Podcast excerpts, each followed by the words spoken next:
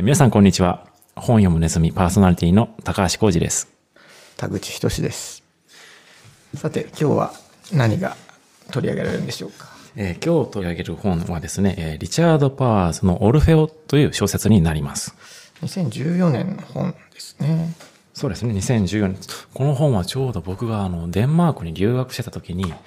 出版された本で、ちょうど Kindle を持ってきてたんですね、うん、それでこの Kindle でダウンロードできたんです。英語版ですね、もちろん。なるほど。でその時デンマークでは英語で授業が受けられるので、英語をもうとにかく勉強してたんですね、うん、だからリチャード・パーズを英語で読もうと思って買ったんですけど、もう5ページぐらいで断念しただからもう翻訳をすごく待って、しかも現代音楽の作曲家がテーマということだったので、僕はデンマークに留学した理由というのが、現代音楽を勉強しに行ってたので、うん、ちなみに師匠はどんな方ですか。ハンス・アブラハムセンという先生で、国際的には非常に有名な作曲家で、数年前に日本でも NHK 交響楽団が移植をしてホルンコンチェルトなんかが演奏されたりしてますね。現代音楽というとね、やはり難解で非常に耳が試されるようなところがある印象がありますが、僕もアブラハムセンさんの音楽、高橋さんに聴かせていただいて、本当に純粋に美しく聴ける現代音楽ですよね。あ、そうですね。だから現代音楽のいわゆる新しい音楽をしようという人たちから見ると非常に古い音楽というふうに言われたりする作曲家なんですけど、今ではもう一周回って逆に新しいみたいな感じで評価されてます。なるほど、オルフェオじゃないですか、今回紹介しますオルフェオなんですけども、先ほども説明した通り現代音楽がテーマになった小説で、現代音楽がテーマになった小説っていうのは僕はこれまで一つも知らなくて、非常に珍しい作品ですね。ざっくりあらすじを説明しますと、高齢の現代音楽の作曲家がある危険な作曲法を試そうとして、それが原因で指名手配されてアメリカ中を逃げ回るといった話になっています、うん。もうちょっとね詳しく説明すると、この作曲家、老作曲家はほとんど引退した後に微生物、遺伝子を使って音楽を残すような試みをしようとするわけですよね。それがバイオテロだということで疑われてしまって、結局冤罪を晴らそうとするのではなく、逃げながら自分のその過去を素行するようにかつて会った人たちに会ったりしながら、最終的に娘のところにたどり着くという話になっていくわけなんですけれども、この事件実際に似たようなことがあったということが書かれてましたね。そうですね、後書きに書かれてるんですけど、実際に2004年にスティーブ・カーツ事件というのが実際にあったみたいで、バイオアートをされているスティーブ・カーツという方が、妻が呼吸停止を自宅で起こして亡くなられた際に911に緊急通報した時に駆けつけた警察によって疑われたという事件があったみたいですね。それは影響を受けてこの小説は書かれたと書いていますね。なるほど。ちなみに日本のミュージシャンの薬師丸悦子さんが「私は人類」というアート作品を作っていて、はい、その中でまさにその微生物の遺伝子情報の中に音楽の作曲を書き込むというような、ちょっと正確じゃないので少し調べてみると、地上に古くから生息するシアノバクテリアの一種である微生物シネコッカスの塩基配列を用いてポップミュージックを制作し、さらにその楽曲情報をコドン変換して長い DNA シークエンスの設計図にし、人工合成した DNA をこの微生物の染色体に組み込んで私は人類とする。どんなふうなテクノロジーが実際に使われているのかという具体的なイメージはちょっと湧きづらいんですけれども、はい、ここで語られているようなことが実際に作品化されたものがあるということですね。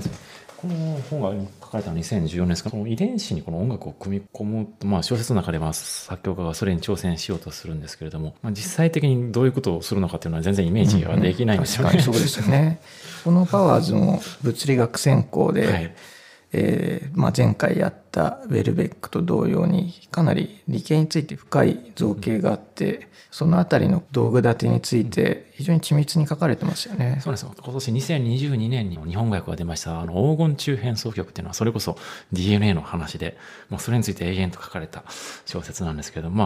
その時のリチャード・パーズの知識量を考えると、相当な知識量を持っている方だと思いますね、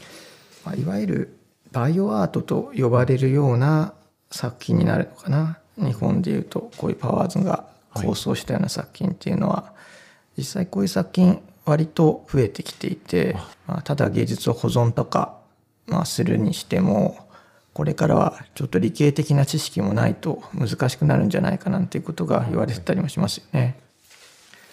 リチャード・パーズという作家ですが、1957年、アメリカのイノイ州生まれの作家になります。デビュー作である舞踏会へ向かう3人の農夫で本当にセンセーショナルなデビューをして、その後、オーバーストーリーという最近では木の話ですね。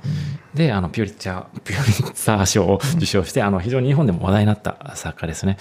今回紹介するこのオルフェオなんですけれども、僕は現代音楽を大学、そして留学先でも勉強したこともあって、ぜひとも取り上げたいと思って今回取り上げさせていただいてます。確かにこの本、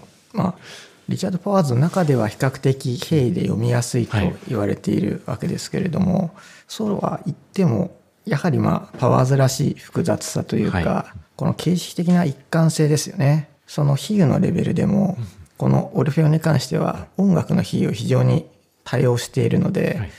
はい、学理について知識がないとちょっとイメージが湧きづらくてとっつきづらいということが一つあるかもしれません。確かにそれはあると思いますね。レビューなんかを見てね、ちょっととっつきづらかったというのがあるのは、ストーリーラインの問題よりもちょっとそのあたりのレトリックについていけなかったりするというところがあるかもしれませんね。このリチャード・パーズ作家は音楽を扱うことが非常に多くて、先ほど挙げました黄金中変奏曲も英語で言うとゴールドバグ・バリエーションズということで、バッハのゴルトベルク変奏曲といわゆるゴールドバグをダジャレにした小説で、バッハのその変奏曲をテーマにした作品になってますし、これのいくつか前の作品も我らが歌う時でしたかね。もう音楽を扱った小説ですし、音楽に非常に造詣の深い作家ですね。現代音楽というのは今ほとんど聴衆がいない音楽ジャンルといっても差し支えはないのかなと言うと怒られちゃうかもしれないんだけどほとんど好んで聴く人が本当に少ない世界ですね。で、現代音楽というのはいわゆるその西洋のクラシック音楽ですね。皆さんがよく知っているのはベートーベンとかモンツァルトとか、そういう音楽史の流れの中でその先にある現代に続く音楽のことを現代音楽と読んで差し支えないのかなと思ってます。この小説の中ではそういう音楽のことを指していますね。で、現代音楽っていうのはある時からお客さんが一気に減っちゃったんですよね。その時っていうのがいわゆる十二音技法というものが誕生した時ですよね。それが音楽以降やっぱり聴衆と距離ができてしまったなという印象を受けます。実際やはり無調の曲になってくると、はい、人間が身体化してそれを発声したりと口ずさんだりするっていうのは結構難しい曲が増えてきますよね。そうなんですよ。このオルフェオの中で僕がちょっと最初の方から面白いなと思ったのは、はい、犬にとって美しい音楽があるか音があるかというような、はい、音楽の絶対的な評価みたいな話をするわけですよね、はい、現代音楽の取り組んでいる方の話を聞くと、もちろんそこに学理的な実験性とか先進性とかを求めるというそういった志もある一方で、高橋さんとかが無調の不協和音について、僕は純粋に綺麗な音だと思っていた、美しい音だと思っていたっていうのがすごく印象に残ってるんですよね、はいはい、そういう意味で鍛えた耳にとって純粋に美しい音みたいな、ある種モナリズム的な感性をずっと突き詰めているところが、もしかしたら現代音楽にはあるのかなっていう気がしましたね。ああ、なるほど。今回のオルフェオのテーマっていうのが、作曲者本人は本当に価値のあるものを作ってるつもりなんだけど、世の中の人たちはそれを特に求めていないし、必要としないし、その価値を認めてくれない。で、その時に作曲家が本当に幸せなのかっていうことがテーマだと思うんですよね。もしかしたらそれはパワーズとかが置かれているアメリカの文学の状況とも近いかもしれないですね。柴田元幸さんが確か何かで書いてらっしゃったと思うんですけれども、アメリカでいわゆる日本でいうところの純文学みたいな硬い本というのはかなり専門性が高い人しか読まないものになっている。パワーズぐらい難解だと日本でももちろん根強い支持者がいるけれども、はい、アメリカでもやっぱり支持者を広げることにはちょっと苦しんでいるところもあるのかなというような気はしますね。専門活字の評価が高いにしても、はい、本当はもしかしたらもっと広く読まれたいというジレンマがあったりとか、そういうところも重なるのかな、もしかしたらと。後書きを読むと、友人に本当にそういう本当に誰も聞かないような音楽を書いてた友人が亡くなった時のことをきっかけにこの小説を書いたというふうな話を書いてて、まあどうなんでしょうね難しいですよね本当に。このオルフェオ、はい、さっきの素粒子とちょっと逆の展開というか、はい、関わり合いがある部分として、はい、まあ、話としてはマーラーだったりとか、はい、西洋音楽の発展史みたいなものが最初に語られていくわけですよね、はい、それをどう勉強していったのか。ただそこから60年代ぐらいになると、はい、その西洋音楽のこうモダンの伝統がジョン・ケージだとか、はい、まあ、アメリカのかなりカウンターカルチャーに近いような音楽の中に接ぎ木されていって、はい、まあ、最終的にこう参照のネタ元がホイットマンだったりとか、はい、あるいは私はあまりよく知らないんですけれども、最後の方に出てくるジョン・アダムス。ジョン・アダムスですね、はい、アメリカの作曲家として出てきていますけれども、はいはい、まあ、そういった作曲家に接ぎ木されていくわけですよね。まあ、なんというかヨーロッパから来た伝統がアメリカの方にこうその、まあ、本流というか中心が移ってくるような、ある種のこう修正音楽史みたいな、そんな感じを印象として受けましたね。一種のまあなんかこう音楽史的な本としても読める本ですよね。このジョン・アダムスというのはどういう作曲家なんですか、ご存知ですか。ジョン・アダムスの作曲は一応そのざっくりと分けると、一応ミニマルミュージックのまあ作曲家の一人として数えられることがあるんですけど、実際にはミニマルミュージック的な音楽を書いたのはほんのごく一部で、響き自体は非常に聴きやすくて、どちらかといえば古典的な響きがするんですけど、まあ、それを現代でどういうふうに新しい形で表現できるかということに重きを置いたような作曲家ですね。うん、いわゆるその12音技法だとか無調の音楽とはかなり距離がある、先ほどかなり聴きやすい音楽ですね。なるほど。僕たち全然個人的な話ですけど、僕たち夫婦が初めてデートで行った演奏会がジョン・アダムスの演奏会ですまあ全然関係ない話ですけどねなのでとてもね思い入れのあった曲家なんですよそれもあって気に入ってるというのがあるのかな。ただ現代音楽の世界でいうと非常にその実験的なことをしてないっていうことで、あまり評価は低い、現代音楽を専門にやってる人から評価が低い作曲家にはなるかもしれないですけど、僕はとても大好きでですね最後の方にこうレディオヘッドとか、はい、このジョン・アダムスが出てくるっていうのは、はい、なんかこう大きな流れとしてまた調整の世界にちょっと帰っていくような、そういうニュアンスがあったりするんですか。というよりはその50年代とか、その本当に実験的にやったことがそういうふうな形でもう消費されていっちゃってるって感じですかね。一つのテクニックとして、そういうようなイメージの方が近いかもしれないです。消費なんですね、消化というような。消化かもしれないですねレディアヘッドとかね、誰もが使える技法に、としてまあ一つなんかこうまとまっちゃった印象ですかね。なんというか落としどころのつけ方としては、まあ無難なのかもしれないですね。その実験映画とかそういったものもすでにまあその実験性というのが何なのかよくわからないわけなんだけれども、古い前衛っていう感じがまあ今してるわけだけれども、そういったまあテクニックを商業映画の中で昇華することによって、まあその商業映画にもオーセンティックな価値が生まれるみたいな、そういったまあ、論考があったりもするわけですけれども、はい、ここで書かれていることもある意味では、まあ、現代音楽で実験したような技法がポップの中に生きているというような流れなのかな、はい、まあそうですね、だと思いますね。日本でもなんか米津さんとか、はいはい、不協和音の使い方がうまいとか、ああ、そうですね、そういった指摘がありますよね、はい。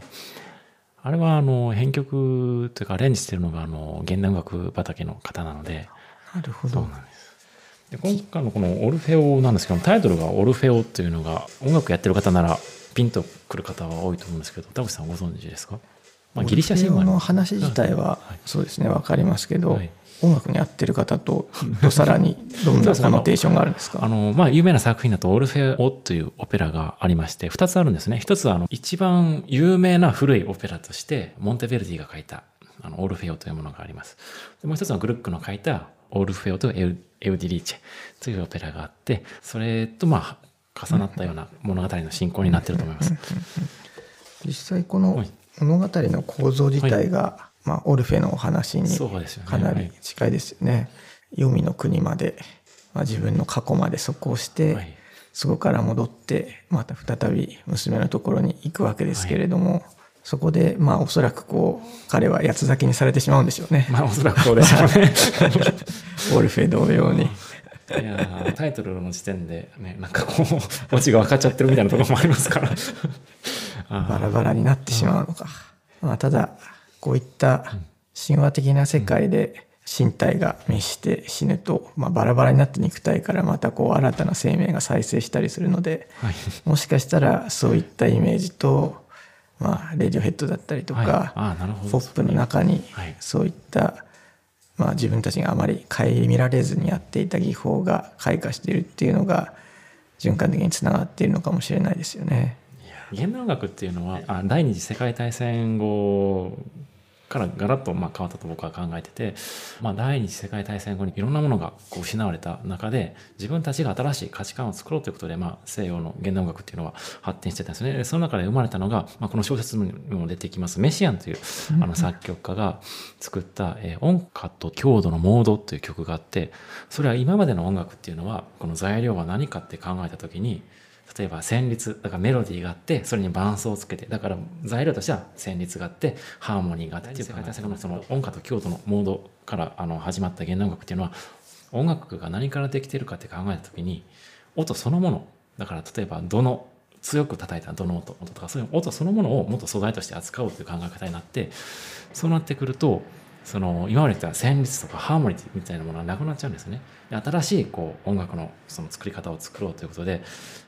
音楽音列ですね。だから音をこう数字で計算して作るような作曲法というのが発展して、まあ、それが新しいから価値があるという考え方でどんどん発展していくんですね。そうなってくると何が問題になってくるかっていうと、そのこういうふうに作ったっていう作曲家の作り方みたいなものが聞いた時に全然認識できないんですよね。そうなってくるとどんどん今度聴衆との距離が離れていっちゃって、なるほど。そうなってきたことがまあ現代音楽のまあ悲劇と言っちゃったんですけどその聴衆が離れた原因の一つかなと思ってまして、聞く側に取扱説明書みたいなのがやっぱり必要になってくるんでしょうね、はい、だ取扱説明書が例えばこういうふうに書きましたって説明されてもそれは聞き取れないんですよ。なるほど、ね、それが結構問題だと思ってて、確かに、まあ、まだ視覚芸術の方がある程度コンセプトを説明されれば視覚と合致するかもしれないけれども、はい、音楽のやはり訓練された耳とかが必要かもしれないですね。こういうふうに構造化してます。結構難しいですよね。それも僕もねあのあたりの音楽を本当に理解するのが本当にいまだに理解してるかって言われてると、なるほど、理解してると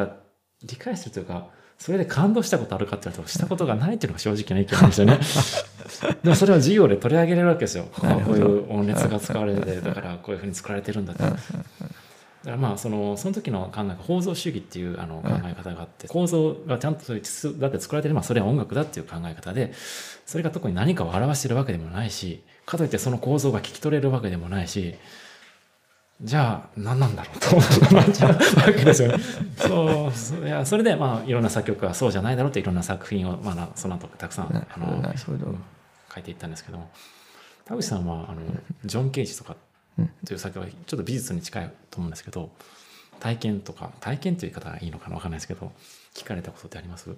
そうですね、まあ、代表的な曲というか、まあ、パフォーマンスに近いものもかなりありますよね、はい、まあ、そういったものをちらっと聞いたことはあるんですけど、ただまあ音楽としてやっぱり陶酔するような経験っていうのはなかなかできないなとは思いますね。文脈としてかなり同時代の芸術家たちが総合して何か活動を行うとか、そういった文脈の中で見てしまっているかもしれません。パフォーマンスアートとか、まあ、そういったものとの交差点にいるのかなっていう感じかな。オルフェーという小説はジョン・ケージが出た時の衝撃というかそういう話が結構具体的に書かれてて非常に面白いんですよね、うんうん、ジョン・ケージって僕も本当に理解が非常に難しい作曲家で、どういうふうに捉えていいか非常に難しいんですよね。それでまあいろんな本を読んだんですけども、ある時ある本で音楽ってさっき言った構造主義みたいなものだから、音っていうのは本当に秩序だって人間の意思が本当に入って組み立てられるから価値があるんだっていう考え方の本当正反対な音楽で、音っていうのはもうそれだけでもう独自性があるからそれをもう自由にさせておくべきだっていう考え方なんですよね。ジョン・ケージの方でチャンスミュージックだからサイコロ転がして音を決めたりするみたいな音楽があるんですけど、それだから人間のこう意図みたいなものが全く排除したような音楽をたくさん書いてて、説明されるとまあ分かるんですけれども、なかなかそれを体感として理解するってことが非常に難しいんですよね。まさに今カウンターカルチャーの時代の音楽思想ですよね。つまりあらゆる人為的な制度、まあそれは政治的な制度から始まり、音楽の諸制度もそれとまあ共通のものとして考えられると思うんですけれども、そういうものが自然状態を抑圧してるから、それを全部取っ払うとまあ本当にナチュラルな状態、神聖な状態がまあ出てくるんじゃないかっていう考え方だから、まあ壊すこと自体にすごく価値があるわけですよね。その作品自体を例えば山とかの風景を見て美しいのと同じようにもう音をそのままのが美しいという考え方っていうのは分かるんですけど、それを作品として発表した時にそういうふうに僕はどうしても感じ取れないことが多くて、田口さんはそういうふうになんかこれはすごいとかって感じたことあるんですか、そういう作品とかで。結局ある程度そういうマインドセットを持って聞くと、はい、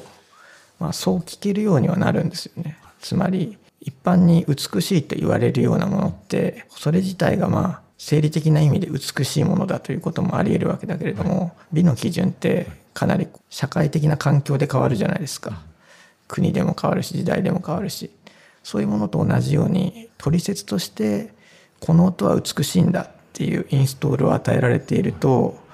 その音を美しいものとして聞くことができるようになると思うんですよね。ああ、なるほど。だからそういうレベルでケージを美しく聞くことは可能だと思うんだけれども、はい、ただそれはやっぱり別の制度をインストールされてるだけだから、はい、それが真の状態とか真の人間の感覚とか言われると、まあ、そうなのかなっていう感じはしますよね。一番田口さんとの会話の中で覚えてるのが学生時代だったんですけれども、その現代音楽というジャンルがどうしてこんなに世の中から認められないのかっていう話をした時に、田口さんはこのジョン・ケージ以降に続く何かこうアイディアとかそういうものが誰も出してないから、この現代学はそこで止まっちゃってるんだって言ったの覚えてます？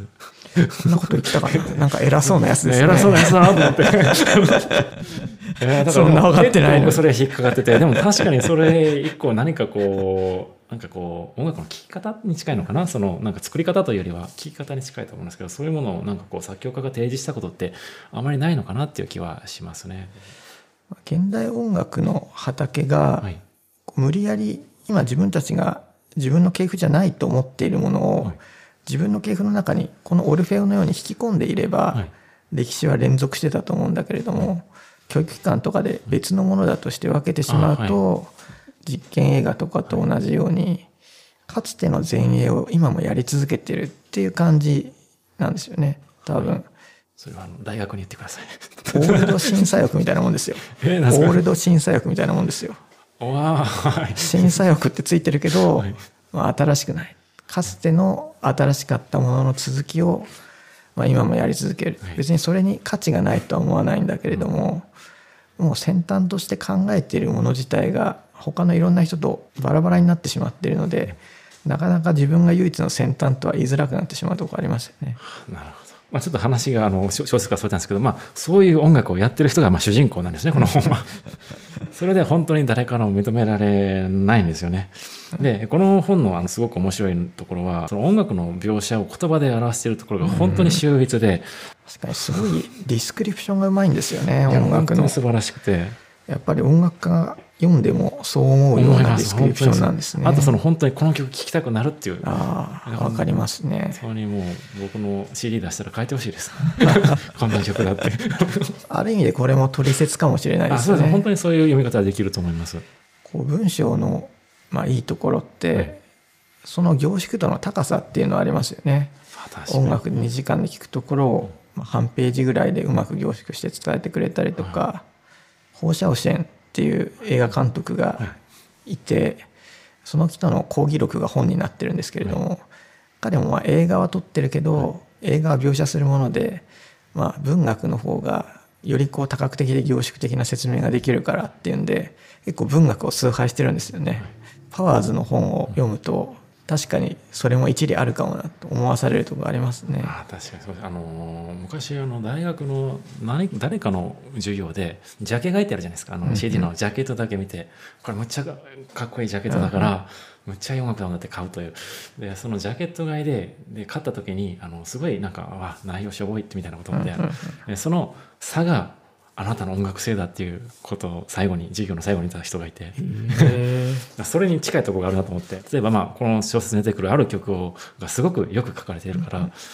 聞いたらそんなかなとか思うことがあって、その差が自分の音楽性なのかなとかちょっと思ったりして自分の音楽性っていうのはなんかこうより具体的に言うとどういう意味になるのか。この場合ってなんか高い低いっていう話じゃなくて、個性の問題としての音楽性っていう話なのかな。かもしれないですね。だから自分はそれだけ音楽に対して期待してる何かがある、だからそれを音楽にしちゃえばいいじゃんみたいなことを多分言いたかったと思うんですけど、そのイメージに対して自分が伝えたいものっていうのがその差にあるっていうことですよね、と、なるほど、確かにそうかも。ジャケットを見て全然違う曲を自分で勝手に想像して作るとかねそういうことはあるかもしれないですよね。本当になんか昔僕は映画がすごい好きで、映画の雑誌を買って嵐だけいっぱい読んでたんですよ。で、嵐も暗記してて、それで映画見に行くと全然つまらないことがあってだから頭にあるうちは傑作だっていう言葉もあるじゃないですか。それに近いところがあるかもしれないなと。僕の古い知り合いにも、兄弟で子供の頃から自分で自主制作で、誰に見せるでもなく映画を作ってた人がいるんですけど、彼らは自分の町に映画が来ると、でポスターが貼られるとそれが公開される前に本編を勝手に作ってしまうんですよそれをテープ編集で作って残すっていうのを繰り返してて、その映画の中に突然日常風景が入り込んだりするんですよね、いとこが遊びに来たとか、編集なんで全部時系列になってるんですよ、それがすごく面白かったっていう記憶はありますねいやでもなんかだからこの言葉っていうのは本当に言葉とか視覚的なものもそうですけど、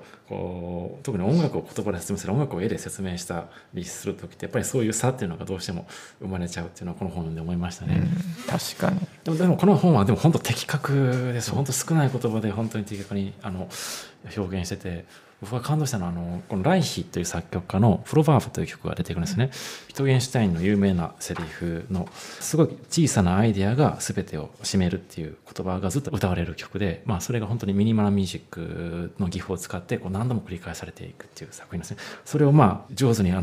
で表現させたので、プロバーブを聴きながらこの本を読んだら時間のことも考えてるのかなとか思うぐらい本当にぴったりだったんですよ。すごいな。あとショスタコーヴィチのシンフォニーの5番、ショスタコーヴィチの5番を車の中で聴きながら運転してるんですよね。でその時にちょっとね、これはリチャード・パーズが意図してやったギャグかどうかわからないんですけど、車はね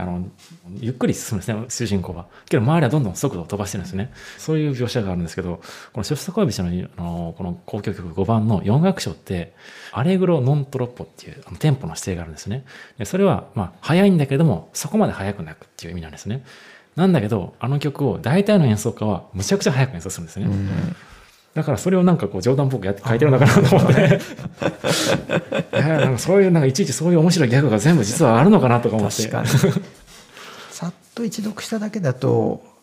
そのあたりの参照とかそういったものが全部なかなか読み取れないんですよね。非常に複雑な本で。この間僕はこれの随分前の作品ですけど、黄金中変奏曲っていう作品が日本語訳が出版されたので、すごい大長編なんですけど読んだんですね。そしたら音楽史をね、10ページぐらいで振り返るところがあって、その中でね、ワーグナーが軽く飛ばされてるんですよね。名前を出さずにこれは一応飛ばしとこうみたいなそういう冗談みたいなことがあってそういうのが多分本当に至るところに散ればばめられていて、多分本当に知識があればあるほど楽しめる小説になってるなと。この本は音楽の知識があればあるほど本当に楽しいかもしれない。そうですね。僕もそれだけにちょっと高橋さんになぜここでこの作曲が出てくるのかとかいろいろ聞いてみたかったですね。マーラーから始まるその意味もありそうな気がするんだけれども、なぜマーラーなんでしょうね。マーラー、一応そのいわゆるロマン派のもう一番最後にあたる、本当にウィーンのなんていうんですかね、シュニッツラーとかの時代になるんですかね、あの時代のなんかこうもう本当に成熟しすぎて、もう次どうなっちゃうんだろうみたいな時期の最後の作曲がマーラーなんですね、うん、その次が音楽史でいうと十二音技法になっちゃうんですね、うん、だから多分その始まりっていう意味でマーラーにしてるんじゃないのかな、うん、それで、ね、亡き子を偲ぶ歌なので、もう女性を死んじゃったねみたいなそういうことなのかなとあ、なるほど。なんか調整の崩壊みたいなのがどこで見られるのかって、はい、結構諸説あったりするじゃないですか、はい、その中でやっぱりマーラーが選ばれてるっていうのは、はい、この葬送のモチーフが多分それもあると思います。重要なのかな。いやだからそういうところのチョイスも多分もっとこう知識があっていろんな曲が候補にあったと思うんですけど、多分それを選んでるんだという気はしますけど。なるほどなるほど。このピーター・エルズっていうのは名前としてはどうですかね。なんかあるのかな。いや多分すでに現存している有名な作曲と重ならないようにしたっていうのがあるんじゃないかなと思います。そういうことか。むしろあえて参照がないような名前にした可能性がある、ね、ジョンとかしちゃうとやっぱりジョン・ケージもジョン・アダムスも出てきちゃいますし。なるほどなるほど。いや分からないです。なんか意味があるのかもしれないですけど俺途中でこう演出家と主人公がひどく喧嘩したり和解するところがあるじゃないですか、はいはい、なんかあそこすごくこう生々しくて痛々しい感じがありますよね。そうですね。なんか僕はもう自分のなんか経験を思い出しますけどねああいうことってあるんだろうなと思うし、はい、結局何が本音だったのかちょっと気になりますけどね、演出家の最後まで分かんないですよね本当に大したことないと思っていたのか、うん、それともなんかこうもっと創意を認めていたけど何かこう精神的な問題から口走ってしまった言葉なのか。いやそのあたりも面白いなんかいやこの本はとにかくその音楽史を学びながら読める本だとも言えますし、あと現代音楽っていうものがどういうものなのかって興味ある人にとってもなんかいい入門書になると思いますし、リチャード・パースの入門書としてもちょうどいい作品だと思いますね。高橋さんの日本での作曲の師匠は、うんはい、メシアンのお弟子さんに当たるんでしたっけ。そうですね、メシアンのお弟子さんである福士のりょう先生という方にもついてますし、ジョン・ケイジとアメリカで一緒に活動したこともある近藤城先生にも習ってたりするのでそのことはなんかだからちょっと身近に感じるんですよね大師匠がだから、孫弟子になったんですね、ジョン・ケイジとメシアンもそんな影響全く受けてないんですけれども中でもこう、作曲家の結構苦境についても書かれてるのもなんかすごい生々しさがありますよね。そうですね。すごく仕事を探すのは苦しいとか、聞かせてみてこうなんかこう微妙な意見を聞くんだけど、なかなかこう聴衆と意見がしっくり合わなくて、はい、授業でちょっとこう困惑を与えてる感じとか、奥さんにちゃんと仕事しろとか言われて、はいはい、それでもこう芸術を突き詰めたいみたいな話とか。はいはいとしか言えないですね高橋さんも未来に希望を託して、はい、いい曲をたくさん遺伝子に組み込んでいただければ、はい、遺伝子に組み込みますちなみに高橋さんはこのオルフェを読んでなんか音楽的にひらめいたりしたこととかインスピレーションを受けて何か作ってみたことってあるんですか。いや正直全くないですよ。だからちょっとあまりにも近すぎてなんかちょっと自分と重なる部分もあったりするので、その例えば結婚して子供が生まれる中で創作活動するとか、そういうことっていうのは本当に大変だなっていうのは分かる。この主人公は最終的にはそれを捨てちゃうわけですけれども、僕はちゃんと子育てもして結婚生活もうまくいってますし。そういう点では全然違いますね。優先順位をちゃんとつけないといけないんですよ。だからこの主人公はもう創作、次に家庭なのかな、分かんないですけど。そうですよね。こう彼の信じる美に全てを捧げた男ですよね。はい、まさにある意味でこう古典的な芸術活動みたいなものを生き続けている人物という感じがしますよね。これからはちゃんと子育てしないとダメです。なんかあんまり口で言うやつは怪しくて信用ならないんだけどちなみに高橋さんはこういった現代音楽の歩みとかを見てみて、こう自分ではそれに対してこうどういうその続きのアプローチみたいのをしてるんですか。いやもうなんか最初のうちは新しいものを作ろうみたいな、こう誰もやったことないからやろうというふうな、学生時代はそう思ってたんですけど、この小説の中にも出てくる言葉なんですけども、作曲を発明しようとするなんて発見しろみたいな言葉があって、まさにそれに近い活動になってるような気がしますね。とにかく新しいことをすることが目的じゃなくて、なんかこう本当に何か発明自分からは生まれなくて、いろんなものを聞いて、それからなんかこう新しいものが作れたらいいなというスタンスに今はなってて、今はだから組み合わせみたいなのが面白くて、これ例えば今やってるのはオペラとラップをくっつけようと思ってて、なるほど。それはまだしばらく公開までは時間かかる、ね、来年のうちに実演できたらいいなというつもりで計画してます。それまでにやったそういったなんか組み合わせの音楽とかっていうのは何かあるんですか？組み合わせなんか、そうですね、結構高橋さんは映像と組み合わせたりとか、はい、他にもダンスと組み合わせたりとか、はい、結構視覚的な要素との組み合わせが得意ですよね。そうですね、なんかやっぱり最近何か別の、表現ものもと一緒にやることが多くて、アニメーションとやるのが最近は非常に多くて、それこそ僕の歌曲だったものをポップスっぽくにアレンジし直して、それにミュージックビデオをつけてもらうっていうのをやってもらってて、何曲かあるんですけれども、32っていう曲があるんですけども、32歳の時に書いた曲で、それこそ前回話したウェルベックの時の感想と同じで、年取りたくないよねっていう話なんですよねで、その話っていうのが元ベースになった曲っていうのがあって、グローブですね、小室哲哉さんのやってたユニットの、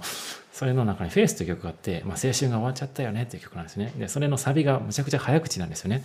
だからむちゃくちゃ早口で